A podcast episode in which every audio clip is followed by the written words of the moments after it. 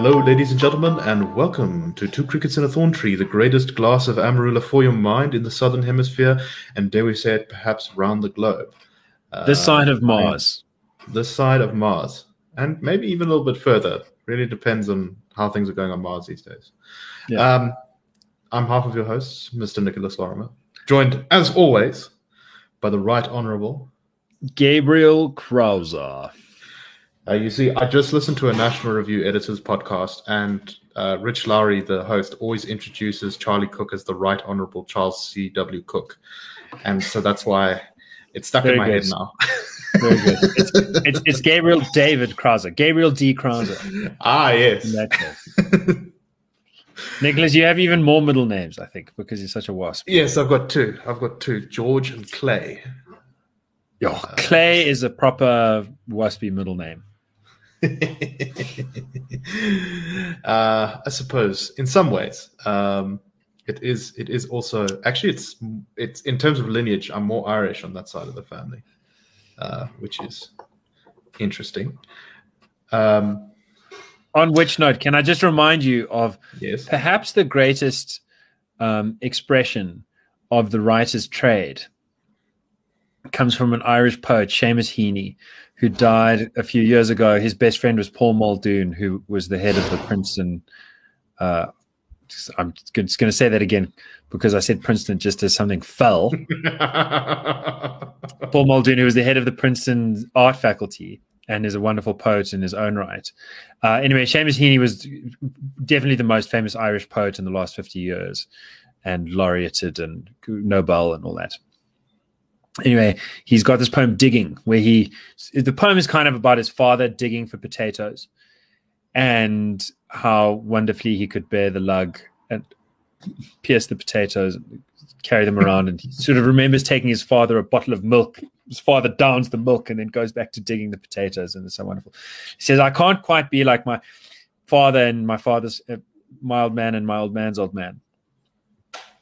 But uh, uh, between my finger and my thumb, snug as a gun, I hold my pen and I'll keep digging with it.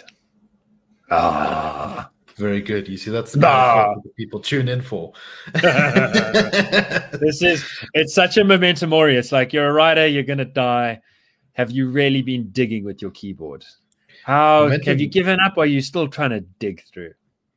So, in in what is, I think, a, a, a, a category that's usually not discussed, if you were to rank all of the things that are super metal in Catholicism, Memento Mori would probably be the top. Have you seen the Catholic paraphernalia that's produced around Memento Mori? It's like skulls on everything. Yeah. No, It's proper. incredible. It's proper. This is this is death. Shakespeare might have been a Protestant, but he, Well, But there's actually a theory that he was a crypto that he was a crypto Catholic. yeah, I know. There's also a theory that he's a woman. Yeah, I, I think the crypto Catholic one though is more likely. Yeah, But, it yeah, it, it was a hard place and time to be. Uh, Yes. so I true think to your roots. Henry VIII had already done his b- Yeah, his, done uh, his- pulled his moves. his little his little break here. So I think let us let us move along along from jovial topics of mirth and wonderment to uh, darker topics. Mirth, wonderment, and death. Let's let's let's Yes. get back to life. Let's go suffering. back to yeah, um, and that is I wanted to ask you some questions. something not, something that can make you actually wish you were going to die. Is talking about the American Congress, but is that not where we're going first? no, no. Let's let's let's let's do the COVID stuff first.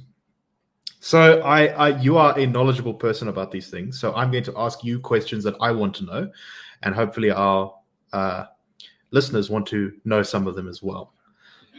Um, so the first thing is we've got this new thing, the Indian variant or the Delta variant, as suddenly everyone overnight seems to have decided to call it. I don't know how that happened, but that seems to be the case.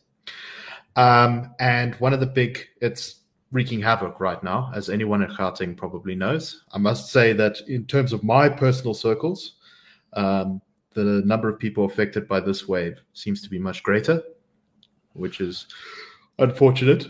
Um, but one of the questions I have for you, Gabriel, is there's been a lot of talk about how this variant is more. Um, it's easier. It's much more likely uh, than previous variants for you to catch it, even if you've already had COVID. So, is that true? That is true. Um, I, I, a lot of work is being done by the word much more. Do, do yeah? Do we know? Do we know what a percentage that is in sort of raw numbers? Like we we don't have it, it, but it does look like I think from from what I can glean from reading a little bit of you, of the European press and two entries to the BMJ British Medical Journal, it looks like it's probably about a thousand times more likely. Um, so. Uh, but, yeah, maybe a hundred times. But so one way to think about that is, you know, if if your odds of reinfection were, um, were one were zero point were one percent, now your odds are maybe six percent. Okay. So mm. it it looks like, uh, I, I, think more likely you you for for some kind of reinfection, inclu- including asymptomatic, you're now looking at about a 10% reinfection rate, whereas the second wave was something like a 5% reinfection rate, and getting the wild Wuhan virus twice was one in roughly one in a billion. So it's gone from like one in a billion wow. to one in a million to more than one in a thousand. Maybe if you go alpha, beta, gamma, delta, you know, alpha original to original is one in a billion. It really was something like one in a billion. And right. then something like one in a million for the British variant, something like one in a thousand for the South African variant, or maybe even seven in a thousand, somewhere in that order, maybe even one in a hundred, and now almost something like one in 10. Right. Uh, so depending on what your baseline is, it's a thousand times more or ten times more, uh, but still uh, very. It's still it's still if you have been infected, you you're still doing much better, right? And so, that's because it's very important to distinguish between the odds of reinfection and the odds of lethal reinfection. Yes, and the odds of lethal reinfection remain at a level that's real, but uh, kind of falls into what I've been increasingly calling background radiation. So this is just like a risk management point that there are some risks once you get to like one in ten thousand, uh, one in a hundred thousand, certainly one in a million. The risks are so low that they fall into a category that there's a whole bunch of other risks of that kind, uh, like the, the, driving around Joburg at night. Yeah, exactly. Or, that that that's a benchmark that I see a lot of people using. Is you know how dangerous is, is it compared to driving? Because obviously the vast majority of us are pretty comfortable with driving, uh, and yet it's actually a uh, pretty dangerous thing in some ways um, to do. You can get quite a lot of people do die from it. Yeah. So and it's it's quite guess, hard to figure out like what are the risks of, of driving. It depends on how you quantify. Like the the risk per trip uh, can be in the sort of one in the ten millions, but the risk sort of over a month's driving can start coming down to sort of one in a hundred thousand that you'll have a serious accident. Um, right. But but that but that's background radiation and background radiation. Just so that you know where that term comes from, it's the it's the it's the fact that if you have a telescope pointing far enough into the distance, you stop seeing particular stars and you just see the sort of noise that emerges from the start of the universe. Because if you look far enough, you're looking back in time and you look far enough in any direction and you kind of see the first sort of few hours of the universe or whatever it is. And so, background radiation, the reason that matters is for some purposes, you want to investigate background radiation um, and really figure out stuff about the start of the universe. But for most purposes, you want to calibrate your instruments so that they're not sensitive to background radiation, so that you can actually pick out the star versus sort of true night black behind it. Although the night sky is never really black because there's this radiation, you want to calibrate so that you can make that distinction because it's a useful distinction to make. Right, right, so right. for risk management, you want to have some sense of when is the risk. You don't ever want to pretend that the risk is zero. There's just really not such a thing. Um, so zero is not a useful number. Much like with herd immunity, there's there's not such a thing as like uh, enough people are infected that this thing's definitely going to go away because of the kind of mutations that it makes. Anyway, my my prediction from last year, start of this year, has been that I don't think it'll go away. Um, certainly from a personal risk management point of view, you're not going to get your risk down to zero, but there's background radiation risk. So, in terms of lethality, in terms of the likelihood of being infected and then getting infected again and dying, it seems to be background radiation. Uh, and that seems quite clear.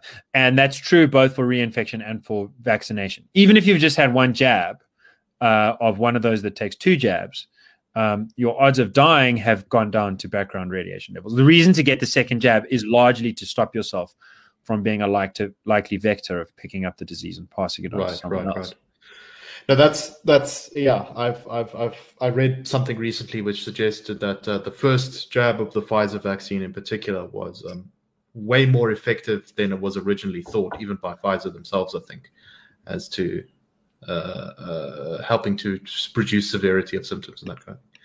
Yeah. Okay. Well, that's that's you know some good news in there. So some bad news. Um, people might get sick again, and that of course means presumably you could make other people who've never had it around you sick again. But at the same time, you yourself are very unlikely to you know bite the big one.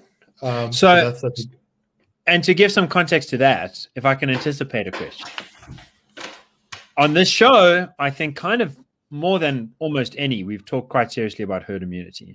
So there's some right. guys who talked about herd immunity like this, and they uh, and they did no help. They were like, "We're the WHO, or we're the, or we're the command council's advisors.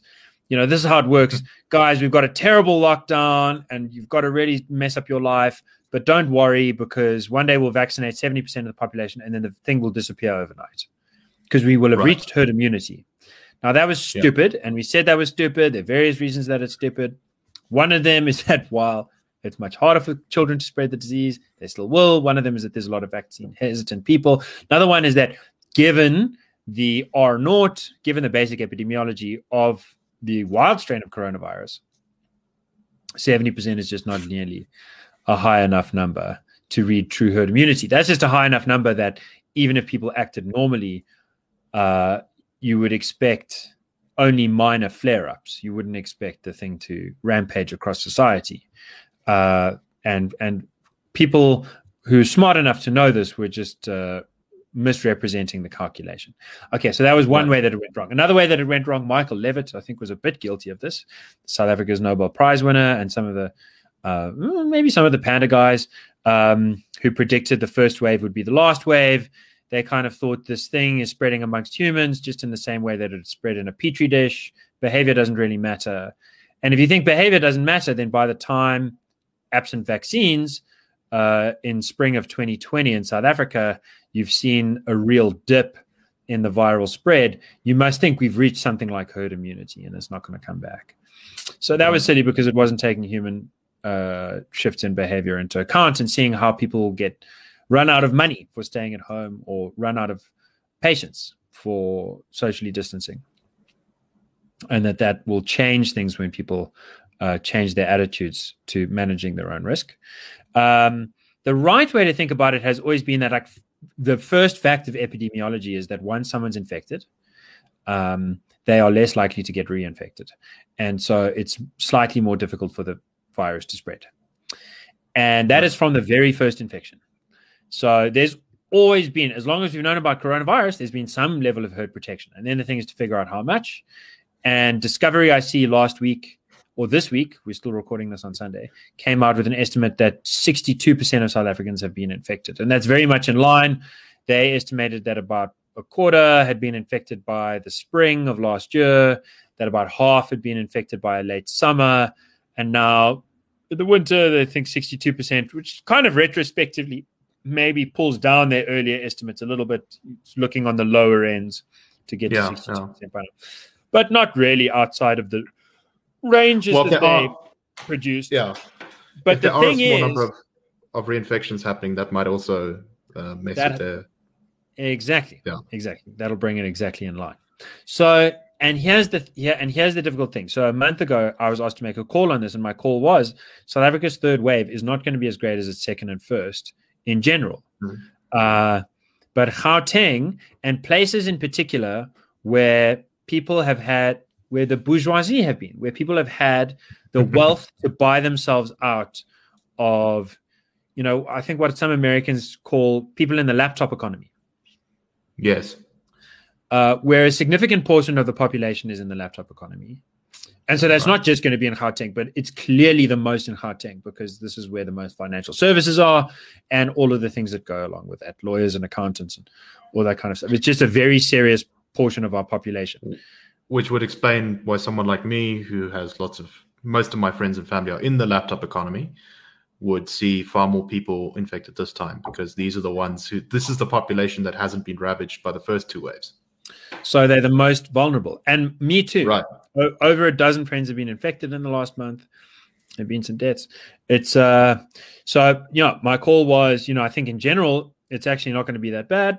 Eastern Cape is is really going to struggle to produce Eastern Cape would have to work at it, would have to deliberately have like spread the virus meetings um to to redo what uh, happened there in December but that in Gauteng, if people aren't careful and around the country where people have been in the luxurious position of being like, how can Discovery, how can Gabriel keep saying that like he's spoken to professors who have said this and science professors have said it in public and Discovery saying in public that they think a quarter, then half, now nearly two thirds of the population have been infected. How can they say, I don't know that many people have been infected? Right. If you've been in that situation, then you've also been in the kind of bubble that's uh, that's the most likely to get burst hard, uh, and that does seem to be what's happening. Uh, I think Delta has something to do with that. It makes it easier for the thing to remember is that people the, the the virus inoculates people in a much more efficient way than vaccines if what you're going for is reducing spread because the virus is most likely to infect people who are the most likely to be connectors. You know, people who either so party is, really hard or have jobs yeah.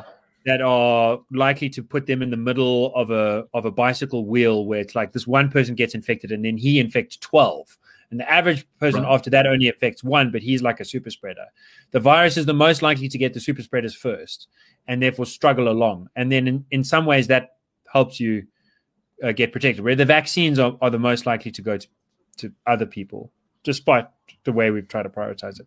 But once you once 10% of those super spreader people, uh, I don't know, the, the kind of taxi driver who sort of wipes sneezes onto his hands before he gives change to the people, yes. or who, like a DJ who, who whenever, yeah, when, whenever he wants to sneeze, he turns around and sneezes back into the taxi. yes, it just are. Some people are a bit like that, and uh, and those guys are the most likely to be in, infected in the first place, and therefore to kind of hmm. really put a dampener on spread in their region. Um, but 10% of them, so, let's say 10% of them can now get infected again in a way that can allow them to spread the disease again a little bit. That does open up a significant channel for the virus. Uh, that and the fact that people have uh, it's not just that people have gotten complacent. Some people have gotten complacent. It's also that you, you're playing a game of odds and evens, right? You're playing the game of, of luck. Every time you go out, if you go out in a way that gives you a one in a hundred chance of getting the virus, um, if the virus is in the room, then okay, you can play that game 10 times and you'll probably be fine. But by the time it's been a year and a half and you're playing it 100 times, uh, odds are you are actually going to catch it. Right. So I, I want to pick up on this thing you said about how uh, the virus, in a lot of ways, is more effective at protecting you than having it in the past is more effective than the vaccines. Um, because so, the general... so I meant that in a community sense, but now you, yes, you in a want to talk about it in a personal personal sense. Right, in a personal sense. So the impression that one has gotten from the current uh, official pronouncements is that the Pfizer vaccine, at least, and possibly some of the others as well, is more effective than actually being infected previously in protecting you from the Delta variant. Is that true, or uh, what, what's, think, what's your what's your take on it? I have looked into that a little bit. I don't have a strong opinion because the data that I'm looking at is not strong. Right, it's possible. Right. Generally speaking, the best protection is uh, natural immunity through a full frontal attack with a with the virus. So that's where you get proper symptoms and everything rather than yes. being asymptomatic. Okay, okay. Yes. And so the virus getting vaccinated might be better for people who otherwise, you know, so statistically, since quite a mm-hmm. few people get asymptomatic, they might not develop the full antibody and T cell and memory B cell repertoire right. of defense.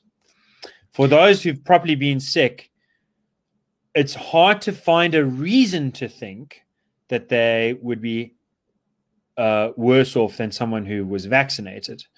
Um, but these kinds of things do strangely happen. But you, I mean, whenever they do happen, there seems to be some etiology.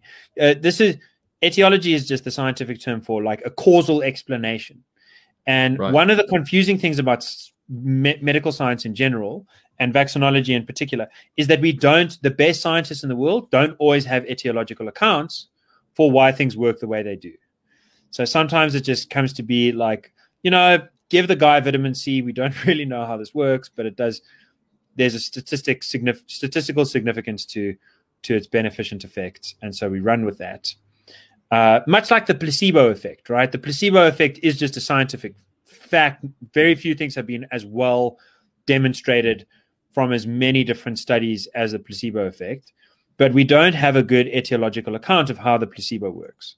So right. demanding a demanding an etiological account of why vaccination would be better than than proper infection recovery uh, is is asking for a high standard that might not necessarily be met. And even if it isn't, we should still go with vaccines are better if that's what the data shows.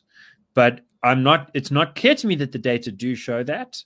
Um, and that is partly even if you discount the asymptomatic infections because of the weakness of the studies that have been done in this regard.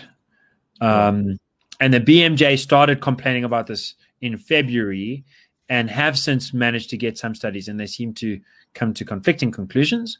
Um, so, in other words, I don't know how it could work. It doesn't seem to make sense. It is the kind of thing that could happen. Um, okay. If it if it did happen to be the case that vaccines better than asymptomatic infection, that would make sense. If it turns out that vaccine is better than symptomatic infection, that'd be a big surprise, and that'd be the kind of thing that scientists would then study for the next couple of generations because okay. um, it would be super interesting. Yeah, no, that does. That's very interesting. Um, I wonder if any of that has to do with the fact that at least the ones that, be, that have been talked about so far seem to be the mRNA ones, which is a relatively new vaccine technology that seem to have that effect. But um, I have one last question on this topic before we move on, and that is uh, there's also been a suggestion, although it's not been very well reported or clearly stated, that this thing a may be more dangerous in terms of its likelihood to produce a negative outcome on the sort of uh, compared to the previous variants, and B that uh, it's affecting younger people more severely than it than yeah. previous strains have. So both of those seem true. Um, both of those fit with uh, with um, coronavirus research preceding this uh, SARS-CoV-2, SARS-2. Um, there was this bad idea, and this is again something we've talked about on the show. There was this bad idea being put out by William Kizé, by the WHO, by the Command Council in general, that the vi- that you can just expect this virus to adapt to become less and less lethal. And that was I came out pretty strongly against that after speaking to a, a virologist at one of South Africa's better universities who directed me to some research coming out of the UK over the last 50 years. It's it's just not how things work. It is the case from basic Darwinian axioms. I mean, here's why people think that's true, right? They think, okay, yeah. I know how Darwin works. If this virus is killing its hosts, then those hosts can't spread the disease. So if there's a form of the virus that's more or less the same, but it's not killing its hosts, then it's likely more likely to spread, and then that one will come into outcompete. So once you go through different generations, alpha, beta, gamma, delta, you'll get uh, forms of the virus that are smarter in the sense of not not um, yeah, biting the hand that feeds them, right? Not killing the goose that lays the golden egg. Um, Because because that, of that idea that the perfect virus is one that literally just sits in your body forever, replicating itself, but never gets attacked by your immune system. Yeah, like a large portion of your DNA is a kind of a virus like that. It literally does nothing. Yeah. it's there for the ride. It's lasted millions of years. Right. Um, turns out being a mooch, like the 80 20 rule also applies to biology. 20% of the genes do 80% of the work, the other 80% of the genes just do nothing. And that's not as bad as being a communist or or whatever else a gene might be. So it's fine. So that idea is there's there's it's not coming from nowhere, this this idea mm. that that that the virus is likely to evolve to become less lethal. And it gets expression in something like Ebola, which is so quickly lethal that it really does often become its own break uh, yeah. stop. Not not just in killing its hosts, but in causing such sheer terror and panic that people kind of will clamp down on it in yeah. a very serious way. No and one. There, there's very few people saying about Ebola that you know it's uh, a made up thing to. Yes. Bill Gates you, invented Ebola. yeah, Bill Gates invented it in a lab or something, right? so the problem is precisely in that difference is is is that the the infection fatality ratio of SARS-CoV-2 is something you know it's still he- heavily disputed but let's say between 0.1 and 0.3 percent right so it's so low that it could get 10 times more lethal before it starts hitting the point where very old fashioned kind of evolutionary the kinds of models that yeah. actually are good because they've been going for a long time and have been tested against evidence and refined, not these kinds of models that uh, we've seen for the last year. The old fashioned models um, would predict that you really have a long way to go in higher lethality before you start worrying about, before the virus has a selective pressure for being less lethal. Right. So uh, the, the that doesn't mean SARS-CoV-2 is going to be the kind of killer it is now in five years, even if it sticks around, it means that we will adapt. And the way we adapt is by dying. That's how evolution works. People who can't take it die. Uh, people who can take it get it, survive. Then an, adapt- an adapted form delta, you've got, let's say, a 5% chance. 5% seems like the most realistic estimate coming from Germany. you've Got a 5% chance of getting reinfected. Okay, that's five in a hundred. That's one in twenty. That's actually quite a lot of people. You know, every twenty super spreaders, one of them is going to get it and then give it to twenty people or whatever. So that'll really help the virus keep alive. Um, but it's not as deadly statistically. And then in five years' time, there'll be a version. The and this is the great science that came out of the, the the UK. They had like a flu and colds laboratory where they deliberately go and infect people with flus and colds and then infect them with older versions and newer versions, do all kinds of human trials, best, best kinds of trials. Hard ethically to pull off these days, but uh, I suppose the British lords and the British working class convened in the 60s to do some useful science. Uh, and I don't think anyone died.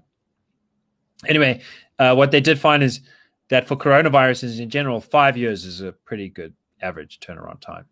If you give it five years, the variant that's around will infect you just the same as if you'd never had the original.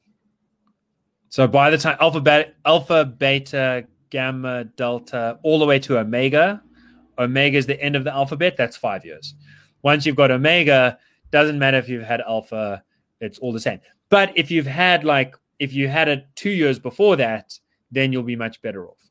So this matters because, uh, in terms of costing vaccines, and this has been clear. I mean, this is what like guys like, um, anyway, people from Stanford and um, MIT and Oxford have been talking about from the beginning, is that if you choose the vaccination route, the mass vaccination route, then you re- then the odds of getting rid of this virus are small. It's possible but it's really, really small. So what you're really going to have to do is that is you really will have to vaccinate everyone every few years, because mm. uh, getting the J and J vaccine or the Pfizer or whatever it is today in five years' time is probably not going to do anything for you. And that means that in five years' time, if you don't revaccinate people, a significant portion are going to be like half the population is going to be as vulnerable as everyone was at the start of 2020 to COVID. And that has caused three right. million deaths and and sort of unaffordable from a public health management perspective. So I think we're in it for the long haul, and people who don't like getting vaccinated are going to have to hope it really is a time for them to start hoping that they get this thing now uh, rather than later. Mm. Because the longer you wait, the more likely it seems like it's going to be for for a while. It seems the longer you wait, the more deadly the thing is going to be when it gets you. So I would have been happy to have gotten the first version. By the time it gets uh, to the end of next year, I think someone my age is going to be sitting in a very hairy situation if they get it. Mm, I think mm, that's um, yeah. Well, Even though to... some people worry about, I have I have got some very smart friends who keep sending me stuff about reasons to worry about mRNA vaccines giving you cancer in a decade. And I'm reading them because I'm curious. I want to know. I don't want to turn away from things that are inconvenient. Uh, but I but I think it would have to actually go quite a way uh, to to changing my mind because my my risk calculation is not just about my odds of getting COVID now. I'm much less worried about spreading it because the older people that I care about have all been vaccinated. Uh, so just from a very self-interested like, obviously, I don't want to spread it mm. to hmm. anyone, but those are the people I'm the most likely to spread it to because I do live a very secluded life. Um, but in terms of selfish, purely selfish risk management, I've never been that worried about getting this thing. Uh, but as the as the clock keeps ticking, I get more and more worried because these variants mm. are uh, more fecund. They reproduce quicker in the body, which means they're more likely to trigger a cytokine storm, an inflammatory overreaction uh, which is potentially deadly, and more and more likely to uh, deliver permanent lung tissue damage, to disrupt other organs. Being a healthy 32 year old, you know, it's still better than being a healthy 42 year old, but it's like that number keeps coming down. Right. If at first it was the 65s, then it's the 55s on beta, then it's the 45s on gamma, now, even 40s in Delta are really looking at a risk that's beyond background radiation. And if you give it another few cycles, and I don't think we have any way not to do that, I just don't think the world has it figured out to stop that from happening. I think it'll get to the point where someone my age is really seeing a, a more than background radiation risk of dying. Hmm. Okay, that's that's the sad news. The good news is hmm. that uh, I don't know what the good news is, Nick. The good news is that if you, if you, the good news is that for now, if you've been infected or you've been vaccinated, uh, you can pass it on, and that's like scary morally. But in terms of your own personal health, uh, you you you really your risk is background radiation level on the best available evidence. All right. Well, that's uh, yeah, that's pretty useful to know. Um, and obviously uh, we'll keep watching this, and hopefully we reach the peak soon, and then uh, we can go back to a little bit more normality, which would be nice. Um, so we were going to talk about America. We haven't talked about America much recently, uh, and I was listening to some uh, sort of right-wing American podcasts, and uh, they were just talking about the latest big piece of legislation which is passing through the US, and that is this planned infrastructure bill. So infrastructure is kind of a, one of those things that both sides of the American political spectrum kind of can agree on for different reasons. Um, and it's one of those things that you're pretty likely to be able to get people from both sides to support. So I think Biden wanted to spend something like six trillion dollars on infrastructure, um, which is a lot. like a lot, a lot. Uh, and that six trillion was also going to include such infrastructure projects as uh, childcare, which is not really an infrastructure project, but it was included in the package for some reason. Okay. Um, and uh, there was a lot of negotiation because remember in the US to pass certain things through the Senate, you can't pass everything through the Senate, but you can pass uh, uh, some things on a 50, 50 votes, which is half, 50 plus one. Um, and you can also pass something pretty conclusively if it's got 60 votes. So that means you would need in, in the current Senate 10 Republicans to vote for it. A lot of negotiation, and the Republicans, at least 10 of them, agreed to vote for an infrastructure bill that was, I think, less than a trillion dollars, but still, you know, a lot of money. Like a no one was spending this amount of money in a single package even just a few years ago. Uh, so it would have been a pretty yeah, big win for the Biden administration. Huge. Yeah, he he of course hosted. Uh, he did a uh, you know on the verge of signing this thing, having agreed the deal. He hosted at the White House members of his party and a few of the Republicans who had agreed to sign it in a sort of ceremony, saying, "Look."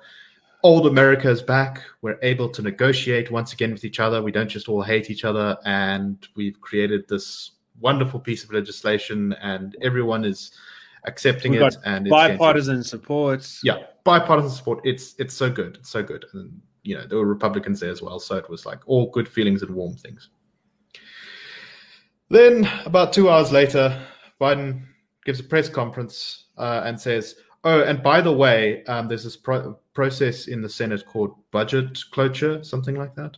Um, but that basically allows you to pass certain amounts of spending with 50 votes, 50 plus one, rather than with 60. And yeah, uh, if I remember right, what happened is like because of all the fiscal cliffs, they removed yes. the filibuster for some budgetary things so that they can just move exactly. Yeah, yeah, and that this this is abused very much to get around having to pass the 60 vote threshold all the time. Um, and Biden basically said, "Oh yeah, and everything the Republicans didn't agree to put in the the big infrastructure bill, we're just going to cram into that one and force down their throats anyway." So, sucks for you guys. Which um, immediately Whoopsie. caused the budget. immediately caused a bunch of the Republicans, including Lindsey Graham, who was at the bipartisan ceremony, to say, "He's made us look like fools. I'm not signing anything." Hmm. so here's here's and this this feeds into this is the topic that they were talking about in those podcasts, and I think it's one that we should maybe discuss a little bit as well.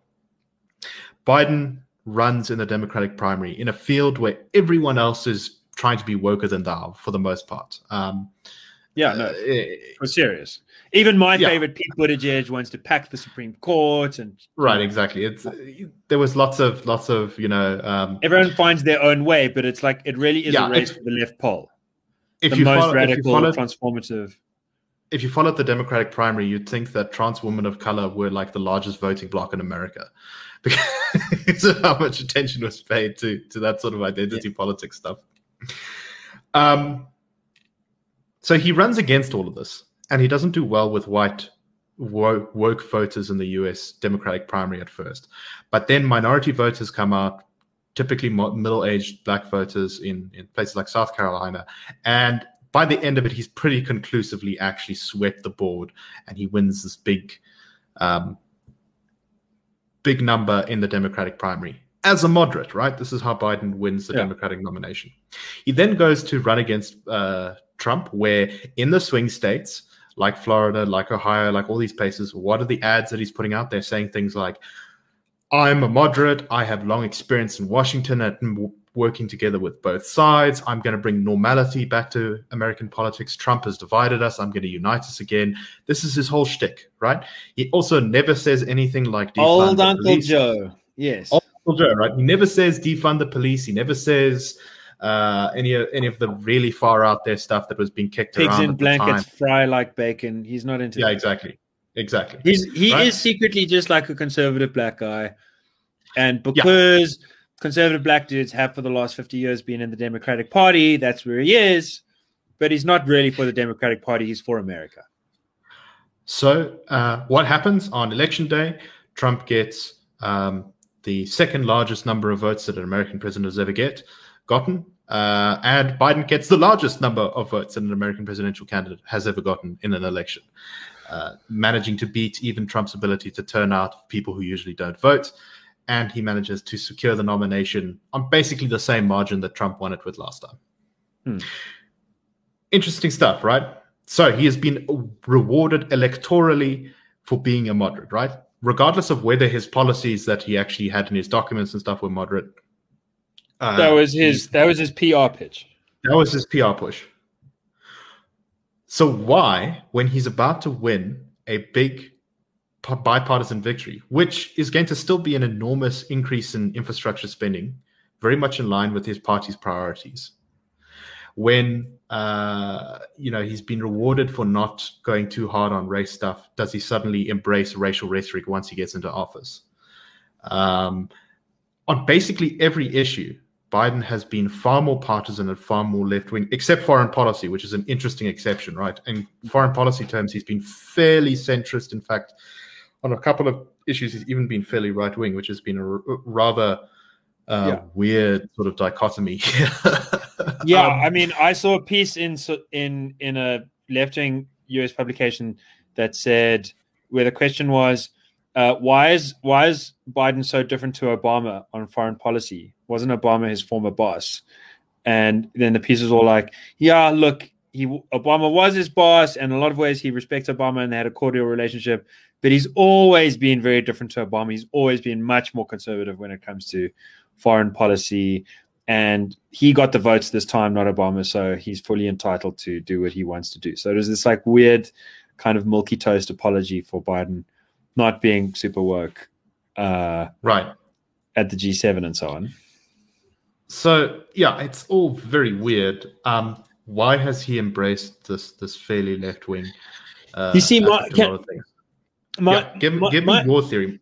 My theory is something like this: um, the esteem market is a real thing, and one of the more useful things one can do because the esteem market has been understood in terms like cool and hip and sexy and fashionable that are very important terms. And it's important to understand uh, terms like gaslighting, which is, you know, gaslighting is just an esteem economy description, description, right? It's just saying, here's how the esteem market works. People get rewarded for saying something that's not true to such an extent that you actually start believing lies because that's what everyone else is saying. And if you say any alternative, then you get punished. So gaslighting is a great term. And I'm very glad for those people who came up with it. And that kind of analysis should not be reserved either to the left or the right. It's just the kind of thing that does happen. Uh, but there are also more conventional old school economics terms that need to be applied to the esteem market, which is just monitoring the same kind of thing. Uh, scarce resource that's being competed for by different parties. And one of the most prevalent uh, phrases or units of analysis in my lifetime in market economics has been quarter on quarter thinking. And this is the thought that big companies uh, report their results every quarter to their shareholders. They say, what kind of profits have we made? Uh, what kind of dividends have we paid out? And so they don't invest in research and development. They don't invest in their staff. They don't invest in strategies for adding value to their customers that right. are going to take a while to roll out. They're basically they, appealing to day traders to make a quick buck and then move on without investing in the company. Yes. And for a while it works, but eventually it just becomes silly because you're not making the long term investment. Your time horizon is just wrong, uh, which is to say, the real world is still there a year later and you weren't thinking about a year later you were just thinking about the next quarter and so it becomes a little bit like someone who drinks too much coffee to stay awake and pulls all nighters you know it's kind of exciting as a student and in your 20s yes even in your 30s i feel like i've pulled a couple but it becomes very you really start feeling the the burn on the other end when you now have nothing left in the tank yeah. but there's still lots to cover yeah, yeah. There's nothing. There's nothing like waking up after pulling an all night, uh, or, or, or standing up from your chair after pulling an all nighter, and you feel like you want to die. You, yeah, you're like, give me some coronavirus now, please.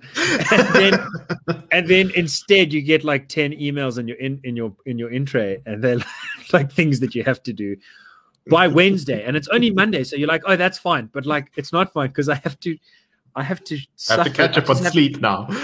just have to suffer for a while. So I think that is, I think that's a problem that people have in their personal lives, and problem businesses have, and it's a problem in the esteem market. But because the esteem market is not often robustly discussed. It's a problem that is exacerbated. You know, one of the things about these problems is the more you talk about them, in a way, you kind of arm yourself, you figure out how to deal with them. And that hasn't happened in the Democratic Party, for example. Also, hasn't really happened in the Republican Party.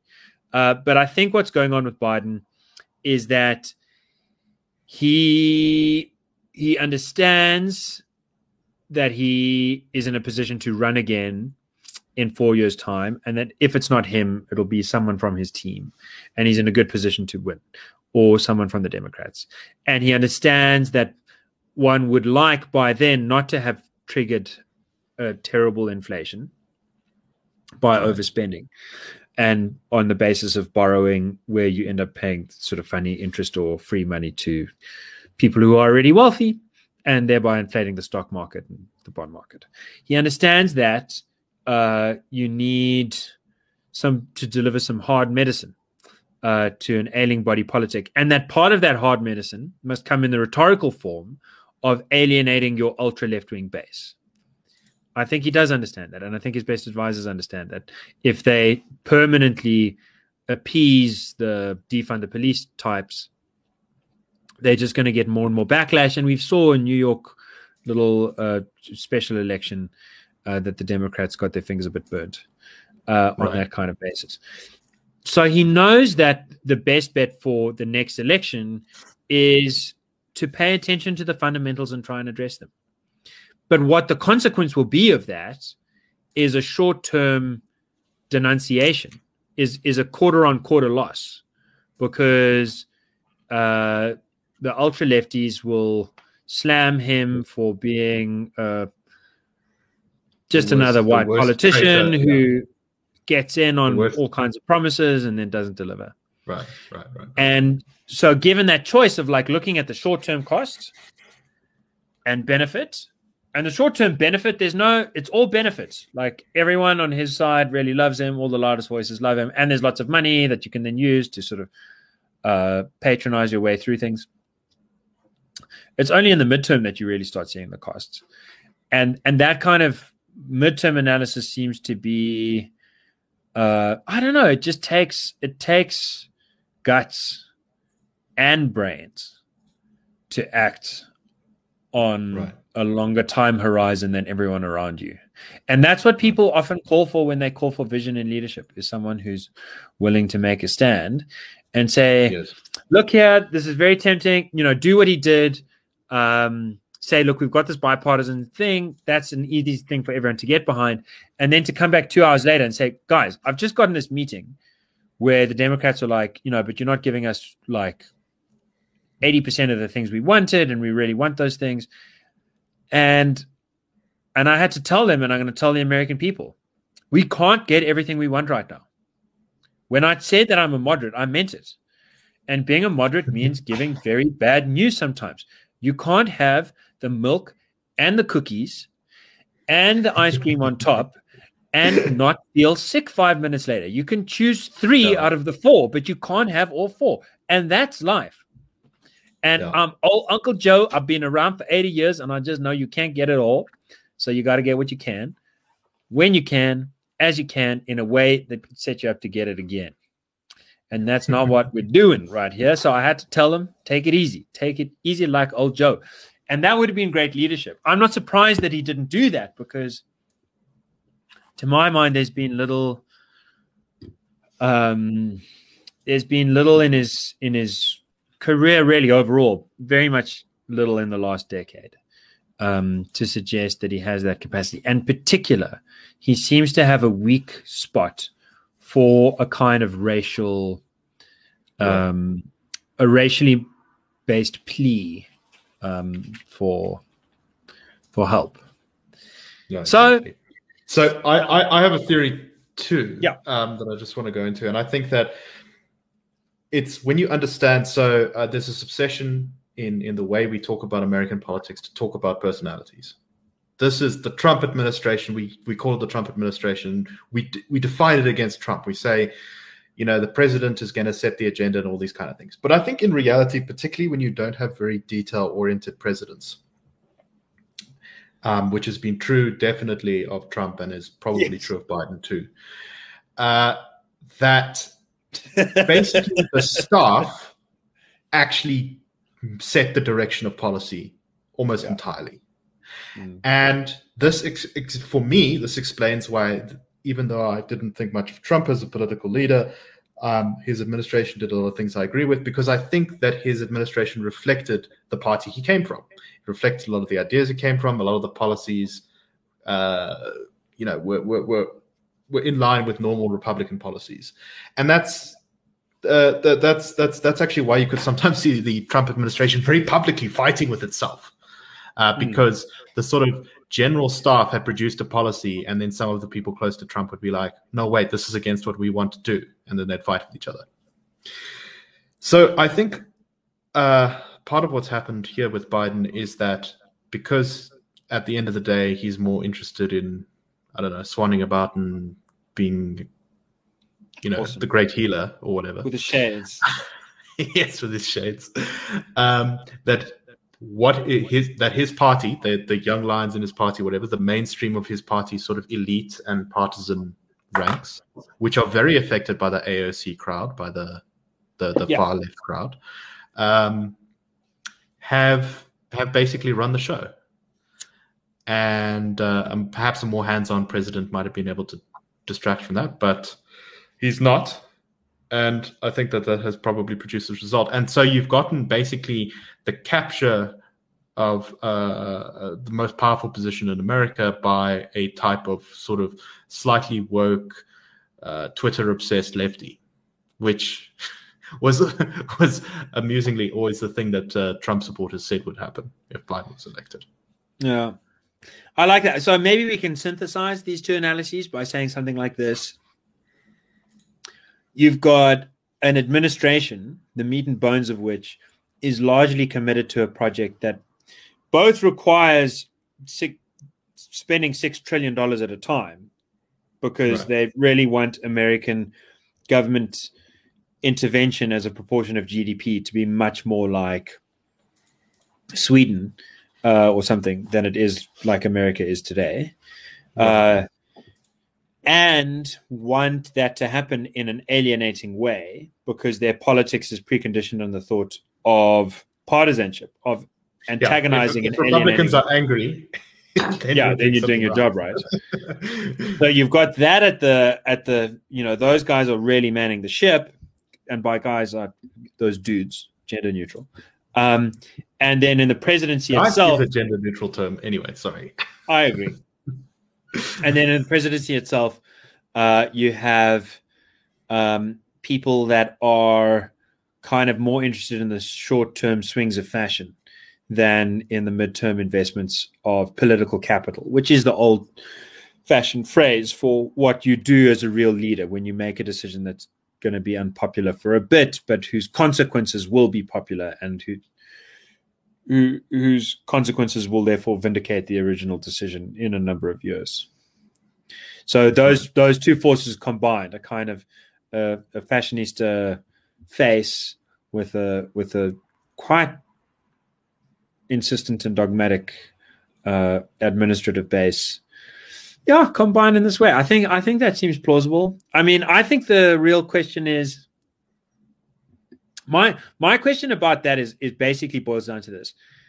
If America's I I have long been the most weirdly respectful person of war that I've known because of my reading of Thomas Piketty's work on World War One and World War Two and the and the efficiencies that it introduced that sort of just turns out like disrupting every supply chain in the world, killing significant proportion of the population, devoting the energies of most almost you know most young men and and most young people in general to to to the art of war and of of, of killing um, just has had the surprising effect of of making economies thereafter much more innovative and dynamic and productive. So I've often thought there's this weird thing about calamities, which is that after calamities you can expect much greater levels of productivity because you get more efficient. And there are various ways of disambiguating this. My two favorite are the green revolution, uh, you know, the development of nitrates and other um, fertilizers that are chemically artificially produced, uh, that was sort of byproduct of uh, developing explosives, just meant that if you look at the tons per hectare uh, of of grains, cereals, and so on that you can produce uh, versus the growth in the pop- human population, although the human population has been growing exponentially, the, our, our productivity, our agricultural productivity, has grown even faster than that. It's just one of the very few things that has stayed ahead of the curve, as it were, and that is very much a product of World War II. Very, very, very much. Another one is Alan Turing, a queer academic, semi-autistic kind of awkward guy who would have been stuck in an ivory tower were it not for World War II. Uh, he'd already been trying to invent the computer, but he'd been a little bit locked out. Bring in World War II, and he gets the resources he needs to really invent the computer. And from that invention, we get, you know, Badger People had been talking about computers for 100 years before, but it really takes World War II to get the thing going, and the internet comes out of the military and all that kind of crap. Okay, so calamities. Maybe cold, maybe coronavirus does create these calamities that introduce a lot of efficiencies. People learn to order things online instead of going to brick and mortar stores, and that really is more efficient. Okay, it's nice for Amazon for a while, but really it distributes. Uh, not as much money spent on going on conventions. When people do go on holidays, it's like less for business, more for actual pleasure. So it's not as often that people travel, um, but it does actually become much, much more efficient. Let's just say that adds 5% efficiency to the world's economy. That is huge. 5% distributed over five years means America doesn't grow 2%, it grows at 3%. You know what I mean?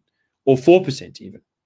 Right. Yeah. if you have that kind of growth, if there if coronavirus turns out to be the greatest, and not just coronavirus, but the lockdowns that went with it, if that turns out to be the greatest blessing since World War II, and I mean that very much with with with with I think quite a sincere empathy and understanding of all the millions that were killed in World War II and, the much less who were killed this time. If it turns out to be such a blessing, then maybe all then maybe Biden's gan, Biden's gamble will play off.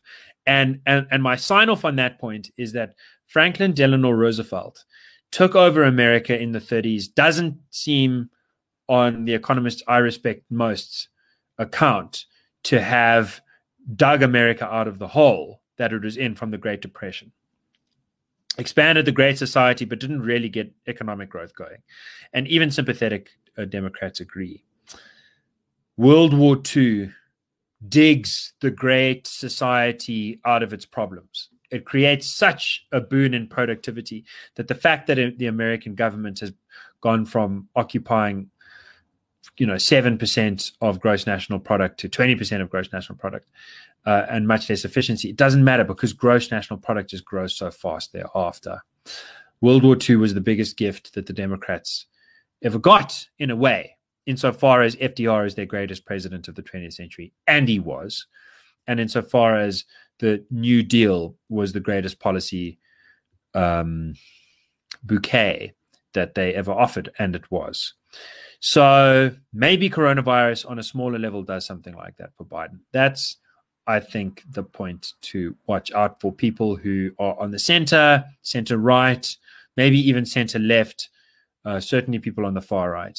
Um, people who worry about this left wing drive uh, and think it's right. unaffordable need to just think explicitly about whether it might become affordable because the, the global lockdown uh, might perversely have produced such efficiencies that what you once thought you couldn't afford, you now can. Weird idea. Mm, it is a weird idea. but idea. it has a precedent. It has a precedent in in FDR and the World War II. Yeah, I think I think though we must be careful drawing conclusions from what is ultimately a pretty limited data set. We haven't oh, had modern economies for very long, and we haven't had modern wars for very long and we also have only had one World War II. so it uh, it could it could it could skew things. So um, so so I mean, so just I've, I've put this idea out there. If I can knock it down, the hmm. reason I don't think it's true is because if Piketty is right, for example, as a nice lefty, uh, well, look, regardless of whether you agree with nice lefty is a an interesting way of describing it. No, I don't think he's very nice. I really resent yes. how he spoke at the Soweto conference is on. Um, no, what his data shows very clearly, and he's not the first person to show this, the biggest costs in World War II were to financial assets. So every single Russian bond in World War One gets written off. In World War Two, it's something even greater than that. You know, everyone who owns every Brit who owns shares in a German company, or every French person who owns shares in an Italian car manufacturer, all that kind of stuff, all that international cross investment goes out the window, and domestic investment. Also, you get fifty you get fifty pence on the pound for for for what your initial share value was, and you get inflation to whittle it away further. But really, so you see capital, total wealth as a proportion of GDP is like five, six times as much as GDP going into World War II, and it comes out two times as much. And half of that loss is just financial losses. It's just people losing the value of their investments because either the factory was directly bombed, but much more likely because the property rights that protected your relationship to that factory have been destroyed by the complete um, right. annihilation of internationally respected property rights. So that the argument from the from the left, and I think this argument is interesting, is that that is part of what produced the great productivity boom that you see thereafter. Is that you don't have this like ensconced short termist capital that's just sheet, seeking out short term gains. You've kind of cut the fat and you've gotten a much leaner machine, and then that figures out how to grow into new potential space. You don't have that with the coronavirus. You have the opposite. People have been watching very carefully for consumer price inflation in the US. You are seeing some. It's not really anything at this stage beyond just catching up with what was lost out last year. But what you're definitely seeing is more than just a straightforward catch up with where the stock market was and where the bond market was. Those stocks and those bonds are just the best performing units in the plague. And that's the exact opposite to what the World War II analogy would, you know, if you thought the World War II was good for anything, um, not worth it for sure with all the debts, but like if it had a if it had a good side effect, it seems to be exactly the kind of side effect that we don't have in play this time. I think that's a very serious concern. I don't think that the infrastructure bills. I, I think Lawrence Summers, who was the former head of the IMF and head of Harvard and whatnot, I don't know which Bretton Woods project he was at. But his argument earlier this year against Paul Krugman, which I think we discussed very briefly, was basically that if you give out all this free money, this free helicopter money, by the time you get to infrastructure spending, which has a real chance of adding value, uh, getting good bang for your buck. It's not going to work because either you won't be able to pass it politically or you will, but you will have injected so much liquidity into the market that you will have created a bubble that is going to burst in a very ugly way. I think that's where they're sitting. And I don't think that there's a real chance that productivity growth is going to you know, if you've got enough productivity growth, then the bubble right. is no longer a bubble because everything else has grown. So now it's the right size. It's not Alice in Wonderland with like a giant Alice and tiny little chairs and tables because the chairs and tables have also grown. But I, I don't, I don't see that happening in a real way because earnings to price ratios are not looking good. The stock market, the bond market in the US is so expensive. It's not making much outside of a few techies and Amazon. It's heavy days. Uh, not as heavy. I mean, they are spending some of their they are spending some of the savings that they've that they've accrued, and my friends in New York are definitely talking about a society that's getting back to the discotheque. But it's I don't think it's nearly enough. I don't I just don't see the efficiencies that you need to pay for the kinds of debts that they are incurring right now, and I think that right they are spending like like it's going out of fashion. And um, I think that's and I think that maybe that's just the final analysis, right? Is that like there's just no ways that there's no there's no polite way of doing what the Democrats are trying to do. If you're trying to pass a, a huge infra, if you're trying to pass an infrastructure spend on the back of a helicopter money spend, the way that they're trying to do it, whether you do it through the 80 billion infrastructure and then you don't say that you're going to try and shovel the rest down their throats through the budget cloture thing. Whether you admit it and then embarrass Lindsey Graham and then shove it all through the basically cancel the filibuster. Maybe that is maybe that's just like the decorations on the not even rearranging deck chairs on the Titanic. This is like just drawing something on a napkin on the Titanic. So uh, I think you you had another topic in mind that you wanted to talk about, but we are sort of four minutes over time. So I don't know if you want to get into that because it's it was quite a complex one. It's a big one. Yeah. No. Let's let's. I, will just down, say for our next. Yeah, one. yeah. I I think that I this weekend we were away. Uh, my, my my partner and I uh, in the countryside, and on the drive we took, uh, she read me a paper called "Fetishism, Anti-Authoritarianism, and Pragmatism" uh, by Bob Brandom, really on Richard Rorty. And Richard Rorty is a philosopher that I read. I've read quite a few of his texts. One of the greats from the later part of the American 20th century. And Bob Brandom is at Pittsburgh University, I, the most respected Hegelian philosopher in America. I think that's very fair to say. A very serious guy's got a beard down to his belly button. Uh, and I think that the this this this paper gave me an idea about how to think about contemporary American politics and contemporary South African politics, race politics, really, actually. Um, that that was exciting. It, it it made me feel really hopeful. Actually, it made me feel hopeful about critical race theory for the first time, um, in a decade or so.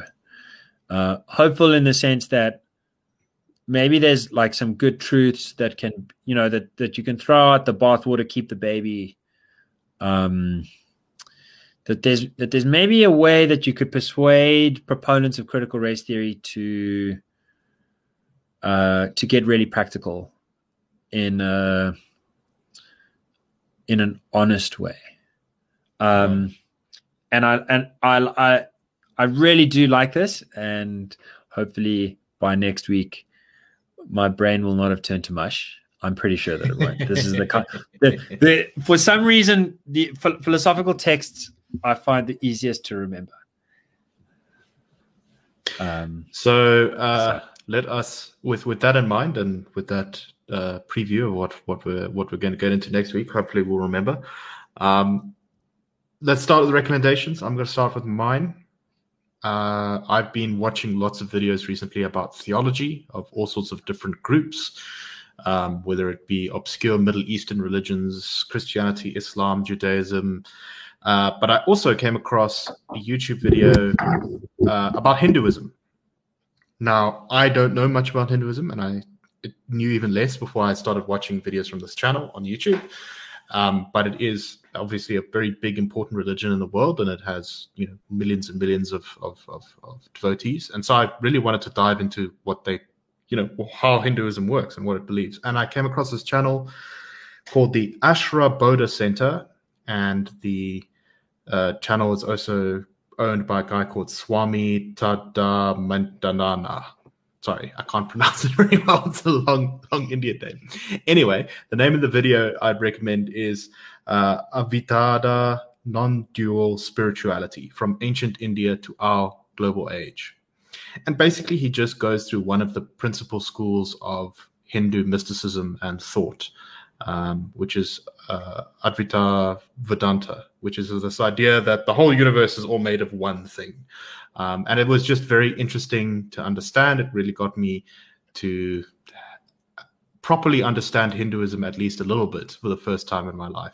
Uh, what's also quite nice about this guy is that he's a sort of very traditional scholar of Hinduism. Um, practitioner, not scholar, should I say. And so he gives a sort of quite old school version, um, which I thought was quite interesting. Anyway, so that's that's my recommendation. Um, non-dual spirituality from ancient India to the global age, to our global age. Yeah.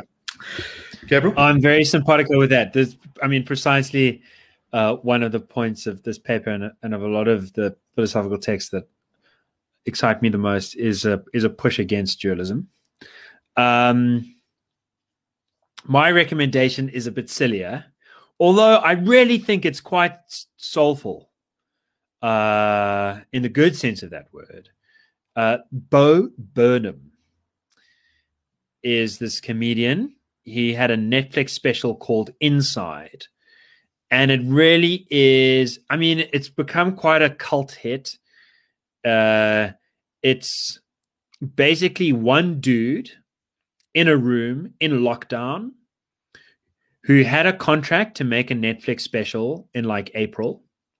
Up and coming stand up comedian who like tells jokes and sometimes sings songs that are kind of funny, a little bit Flight of the Conchords a little bit something like that. Anyway, now there's no audience. So the option is to try and do a set without an audience and just add a laugh track. That seems terrible. So instead, he makes a kind of montage of videos, some of them kind of like, you know, just him singing, some of them like quite almost special effectsy, but just with very minimal, just like a light and a spinning ball and a small little room. It's all made inside this room. And some of it very dark, but it's hilarious. Now, I kind of, he does start out, which I think is interesting uh, reflection of the times, because I don't think this is the kind of comedian he is. I think he's uh, just sort of in this place and this time. Starts out sort of flagging. His first thing is like, here I I can't sing the song, so I'm just going to ad lib. Like, here I am. I'm just a white man who wants to make the world a better place. But I don't want to work too hard at it. Like, leaving my room is too much. So I'm just gonna sing a song to make the world a better place like a white man can but not a white savior, but a but a nice guy. Please, can I help you? But without doing anything, can I? Please, can I help you? I just want to help you. I just I don't want to do anything, but I want to help you. And then he goes on to a white woman. Dude, the white woman's Instagram is the best because it's like flowers in a field, golden retrievers bounding through the sunshine, a cloud in the sky. Is this heaven? No, it's a white woman's Instagram. White woman's Instagram. when, when, are we gonna when are we gonna have the Gabriel Krause musical? Because we really need it now. I, I, I in fact, maybe we should put on an IRR musical. Dude, we must. He's definitely he definitely should be part of the kind of IRR politically incorrect uh, film screening thing. It, it's very clever and very very funny. It's properly funny. Yeah. May suggest we reappropriate uh, uh, Disney's Pocahontas because the script of that film is could be argued to be the about the Institute of Race Relations. It's about a group of people who come together to try and prevent racial conflict between other groups of people who are just seeking to enrich themselves or are driven by fear. So we'll it was my, it was my that was my grand's favorite Disney movie. So I'm very down with that. My grand was a wise lady. Very much so. All right. Um, I think that's all we have for today. Uh, we hope you guys enjoyed our ramblings and rantings, and we will be back next week to expound on great philosophical content or no, man, don't you mustn't make it. It's actually quite simple. Like, really good, really good philosophy is just a return to common sense. It's what happens yes, after yes. all of the nonsense and then yes, yes. yeah. Well, we'll let the listeners be the judge of that. Okay, yeah. Negative feedback encouraged, please. please. Excellent. All right. Cheers, everyone. Keep the flag of liberty flying. Grr, grr, grr, grr, grr, grr, grr, grr, grr, grr, grr, grr, grr, grr, grr. Grrr.